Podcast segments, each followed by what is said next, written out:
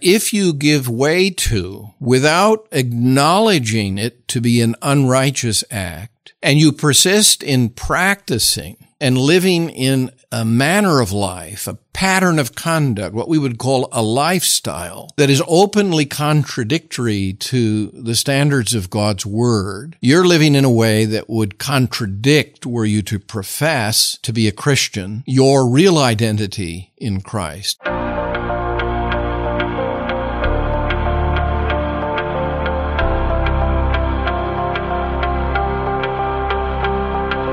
Welcome to Mid America Reformed Seminary's Roundtable Podcast, a broadcast where the faculty of Mid America discuss Reformed theology, cultural issues, and all things seminary. You're listening to episode 111, and I'm Jared Luttjeboer. Thank you for tuning in.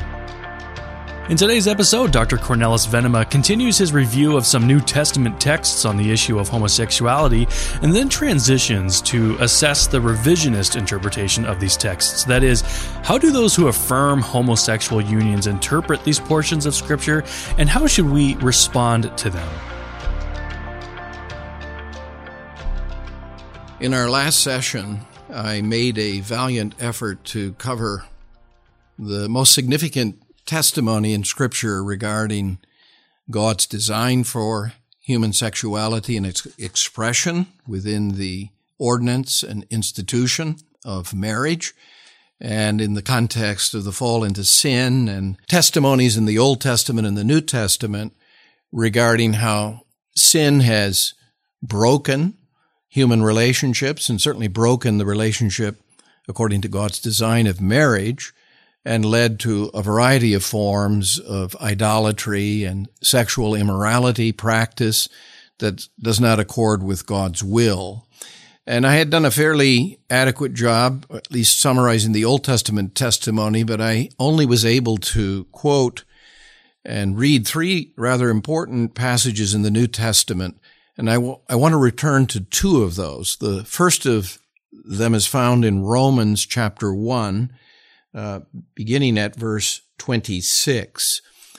Now, it's important to remember the context in Romans 1. In the introduction to his letter to the Romans, the Apostle Paul has described how the wrath of God in the context of human sin and rebellion is being poured out from heaven against all the ungodliness and unrighteousness of men. And he goes on to say that though all human beings through the works of God's hands, through the things that He's made, the things that are seen, know God, know Him to be the living God. They see something of His uh, divinity and His everlasting glory through the works of His hand, but they suppress the truth and unrighteousness. They worship the creature rather than the creator, and they exchange the worship and service of the true and living God for the worship and service of idols of their own making. Now it's in that context that the apostle three times says that God in his response to human sinfulness and rebellion, their suppression of the truth and unrighteousness, how God gives such rebellious sinners over under his just judgment to even greater sinfulness. That's the context for the language we find in verse 26, where Paul says, For this reason, God gave them up to dishonorable passions, for their women exchanged natural relations for those that are contrary to nature. And the men likewise gave up natural relations with women and were consumed with passion for one another, men committing shameless acts with men and receiving in themselves the due penalty for their error. What is especially sobering about the language of these verses is that uh, the giving over to unnatural passions, whether between men and men or women and women, is a display or a disclosure of God's own justice in allowing, permitting, giving over to even more serious forms of suppressing the truth in unrighteousness and in, in ungodliness. Uh, and the language, I think, particularly important in this connection is when Paul speaks of nature acting against nature, phusis is the term he uses, or acting unnaturally. Again, to repeat myself, when we take up revisionist interpretations, we'll come back to this language because they'll say that uh, for a homosexual person or a person who is attracted to members of the same sex, it isn't unnatural for them to practice homosexual relations with other men. My point here is going to be that within the framework of what Paul is saying here in chapter one and what he even says in chapter two about the works of the law impressed or written upon the human conscience, whereby they accuse or excuse themselves. That nature here is a, a term used by Paul to refer to that order of things that belongs to God's intention at creation. They're unnatural in the sense of they go against the way God designed and intended in distinguishing men from men, uh, from women and women from men, man as male and female. They're unnatural because they do not accord with the norm. They're out of accord. They're disordered if I may actually use a term phrase that's often employed in the Roman Catholic tradition in terms of the morality of homosexuality. It's not objectively disordered, not only attraction for members of the same sex, but particularly what's in focus in these verses is the acting out or the fulfillment of those unnatural desires in a form of sexual practice, homosexual practice, that is not natural. That is not as God intended, not the way, as an author has put it in terms of the doctrine of sin generally, not the way the th- things ought to be. Now, the second passage that I do want to pause over a little bit is the language of the apostle Paul in 1 Corinthians 6. What's particularly striking about this passage is the way in which he identifies believers, members of the body of the church in Corinth, as those who will inherit the kingdom by God's grace toward them in Christ. Uh, and he contrasts them and their former state, their former sinfulness before God by his grace took hold of them in Christ, he says, Do you not know that the unrighteous will not inherit the kingdom of God? It's a broad categorical statement that in order to inherit the kingdom, to be properly a member of Christ and of his body, the redeemed, uh, you may not continue to practice or live in unrighteousness. That is, in open rebellion, in acts contrary to God's holy law. Do not be deceived, therefore neither the sexually immoral, nor idolaters, nor adulterers, nor men who practice homosexuality, nor thieves, nor the greedy, nor drunkards, nor revilers, nor swindlers will inherit the kingdom of God. Now, it's very important to recognize that when Paul identifies these various forms of unrighteousness and patterns of conduct, not simply homosexual practice, but adultery, a violation of one's wedding and, and marriage vows, even excessive use of alcohol, drunkards, greedy, desiring, coveting, seeking things. None of these are sins, however unrighteous, however contrary to God's will, that by themselves put you outside of the kingdom in the, the language is language that speaks of persons who are continuing to practice, carrying on in a pattern of conduct from which they have not repented, nor have they sought forgiveness, nor have they enjoyed the benefits of Christ's saving work. The, the, the point I'm making is he's describing a pattern of life and conduct that is unbelieving and impenitent that really is a description of what is true of all fallen sinners apart from God's grace. Nor is he suggesting, as you go on in this passage, that when a Christian who is in Christ does inherit the kingdom by God's grace, of whom it can be said, such were you before, but you are now washed, you were sanctified, you were justified in the name of the Lord Jesus Christ and by the Spirit of God.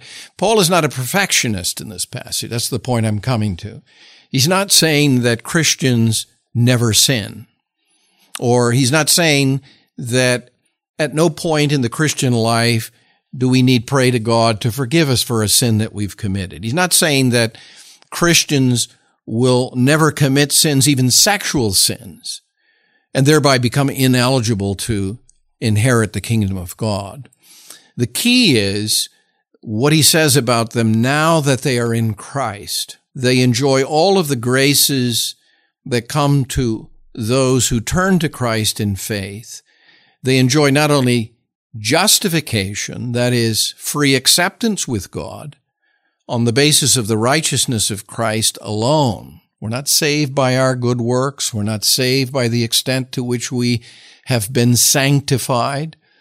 Uh, the catechism that I love, the Heidelberg Catechism, says even of the righteous, those who are members of Christ, who have been, as Paul describes them here, washed, justified, sanctified, uh, no one of them makes more than a small beginning of perfect obedience. But what the passage is wanting to say to us is that if you give way to, without acknowledging it to be an unrighteous act, and you persist in practicing and living in a manner of life, a pattern of conduct, what we would call a lifestyle that is openly contradictory to the standards of God's word, you're living in a way that would contradict were you to profess to be a Christian, your real identity in Christ as a, as a person who has turned from his sin, has been brought back through faith into union with Christ and through Christ fellowship with God and enjoy the benefits of Christ's saving work, the grace of justification, the working and renewal of the Holy Spirit as you are being sanctified. Now you may continue to battle with your three sworn enemies, your sinful flesh, the world, and your arch enemy, Satan himself. But that's contrary to the bent and the direction of your life as it is found now in Christ. And for our purpose, uh, it's a particularly significant passage, even in a topic we'll consider at greater length in another episode, namely, what is the church's calling in terms of its testimony to the gospel and its testimony to those who might be tempted to give way to same-sex attraction or perhaps even approve a homosexual lifestyle of a particular sort. This is a passage that says, those who have been brought out of their sin into fellowship with God through Christ, their life, their identity, their conduct will be marked by a realization that to act contrary to God's holy will is sinful. It has consequences. It's their heart's desire that they should live in a way that accords with their new identity in Christ. And that identity does not give room for the practice of same-sex relationships uh, between men and men, uh, women and women, that is out of accord, that are out of accord with God's holy will. Now, I've been spending a lot of time uh, offering a kind of general overview of the scripture's testimony as it relates to human sexuality. Uh, I want to spend the remainder of our time in this ses- session dealing with, and I've already alluded to some of these arguments, to the way in which what are sometimes called revisionist authors today are trying to escape. I put that somewhat uh, pejoratively, uh, trying to escape what appears to be the compelling and clear testimony of Scripture on this topic. And these arguments that they'll often offer in their handling of these biblical texts fall into, broadly speaking, three categories. The first category are arguments that want to suggest that what might appear clear from the scripture's testimony reflects a very particular circumstance in the culture and context to which these texts were first addressed. And they don't really provide a general or a universal norm that can be applied now in our new cultural context and situation. Uh, the argument usually goes in one of two ways. It will be suggested that the biblical authors are only addressing questions that were posed and relevant in the circumstances of the time in which these texts were written.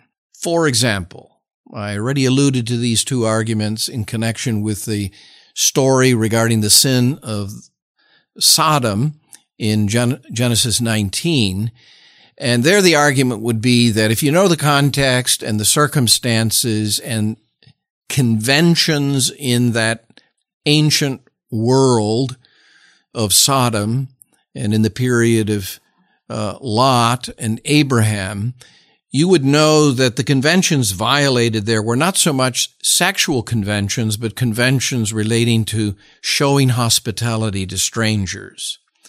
Similarly, you'll find authors arguing with respect to the holiness code prohibitions in Leviticus, two of which I mentioned. They'll say, and I suggested this in my exposition of those two passages, that the context there or the circumstance was a particular form of cult prostitution, cultic homosexual practice, that represented a danger on the part of Israel to conform her practice uh, in respect to worship and the service of God in the temple to practices that were approved and permitted in the surround among the surrounding peoples. And the point of this is to say they have a very narrow application. The issues that we face today and the circumstances we need to address, the church needs to address, don't have to do narrowly with uh, issues pertaining to showing hospitality to strangers or forms of religious practice that involve cult prostitution and cultic homosexual practice.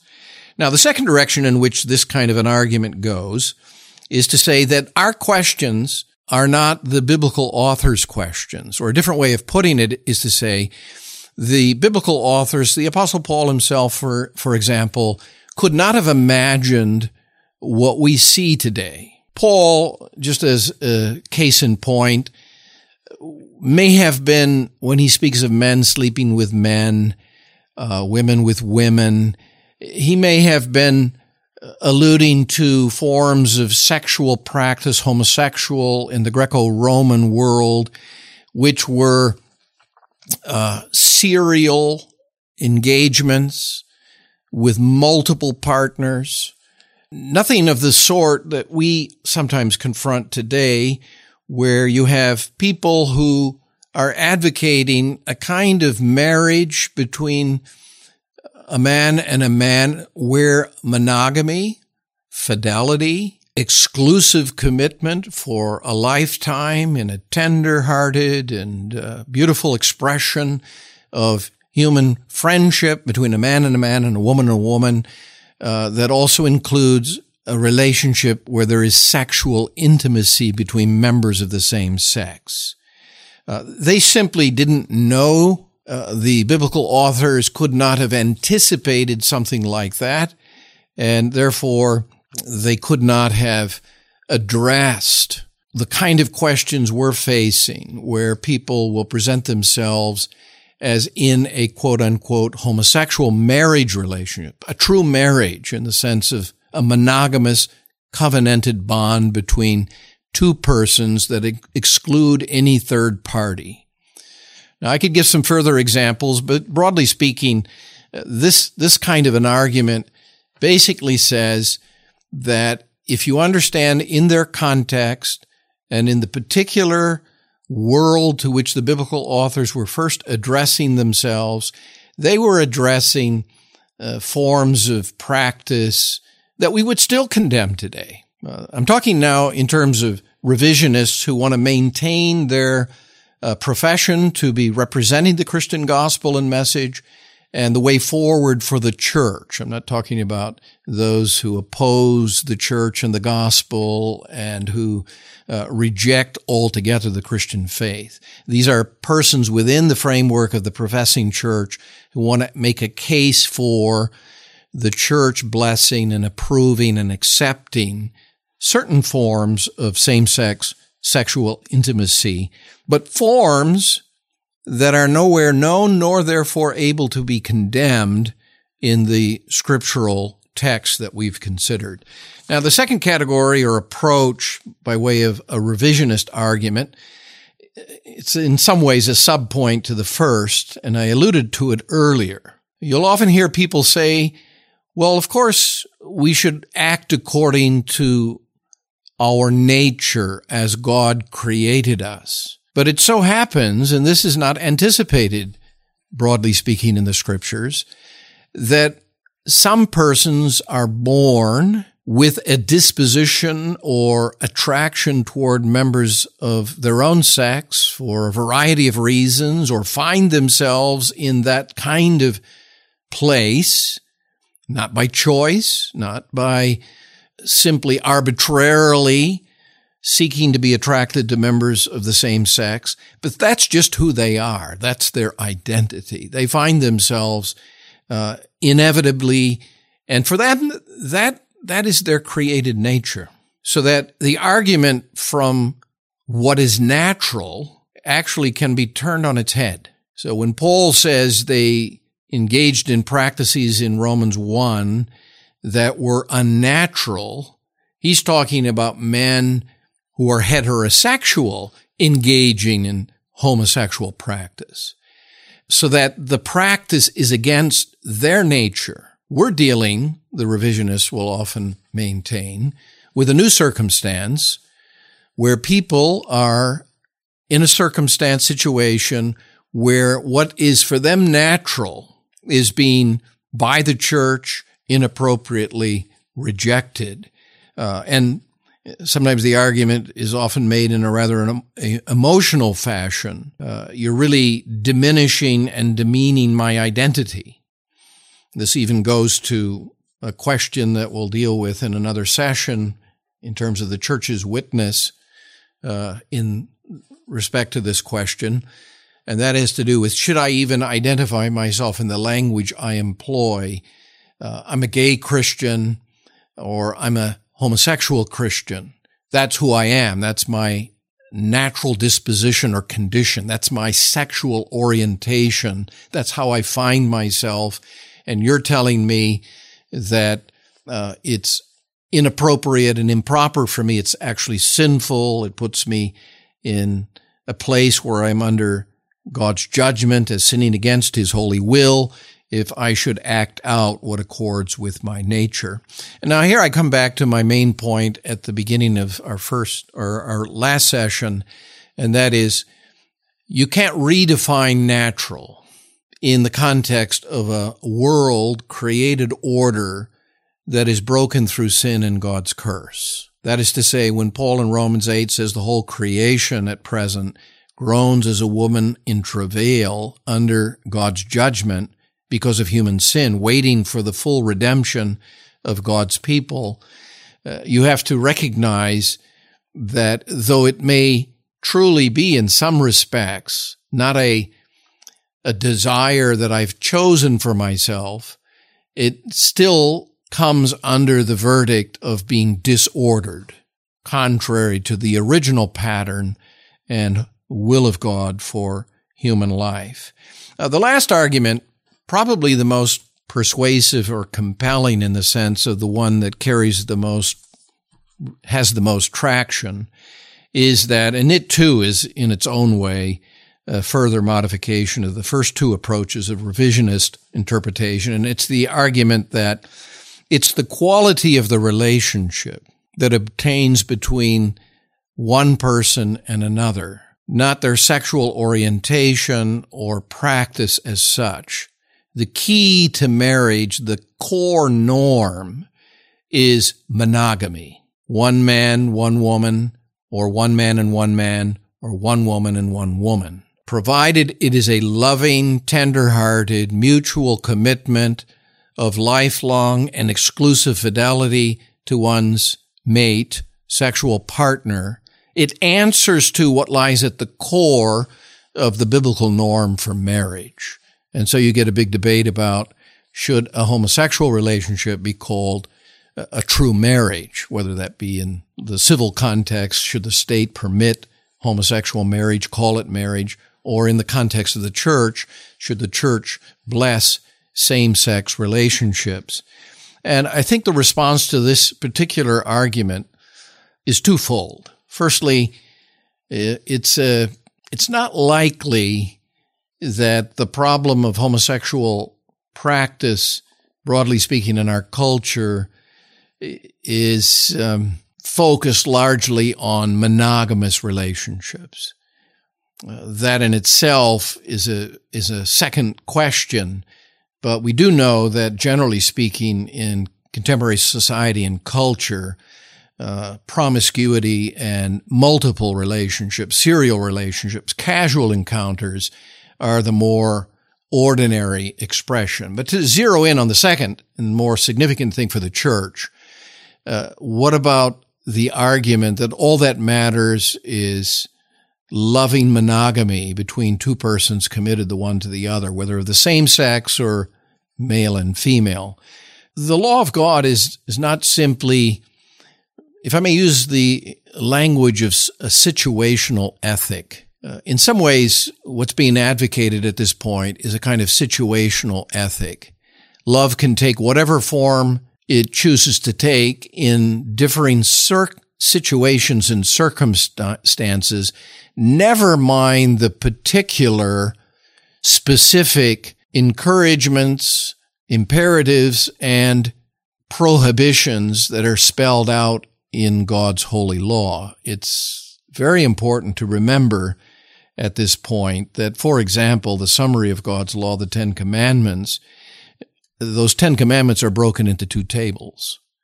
The first table, the first four commandments outline particularly and specifically what it means to love God with heart, soul, mind, and strength. The second table, commandments five through 10, give a clear, particular, specific set of prohibitions with implicit encouragements and exhortations to a pattern of life that accords with God's will.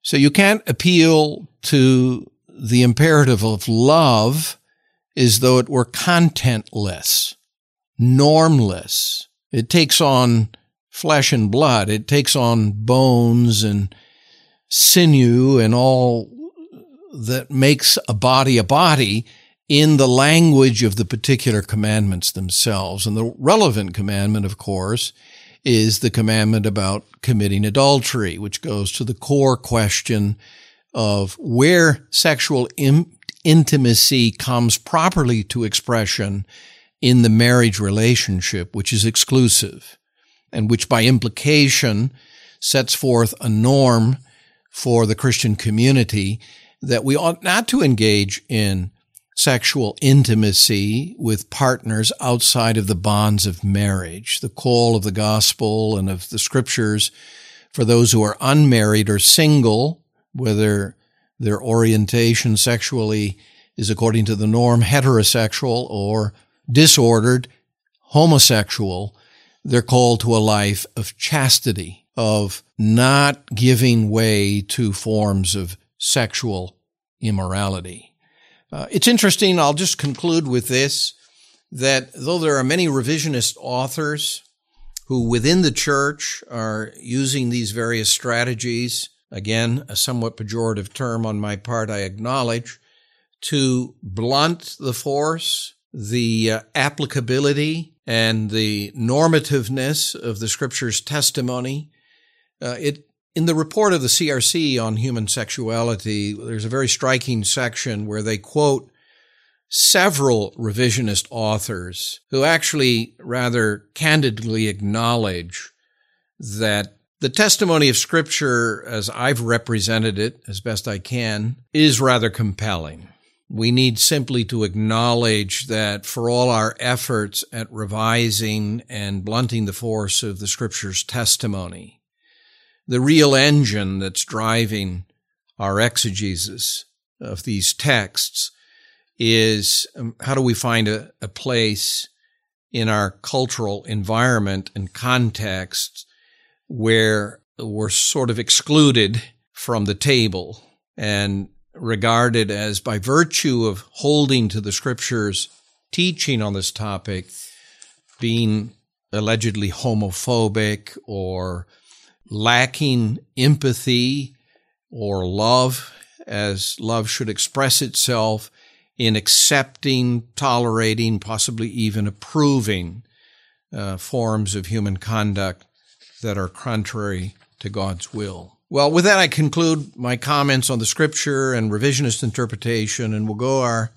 in our next session uh, more directly to how do, does the church bear witness and minister to and engage this challenge that cannot be avoided of the modern sexual revolution and claims being made both within and without the church regarding why we should reconsider, perhaps abandon certain features of the historic testimony of the church on the matter.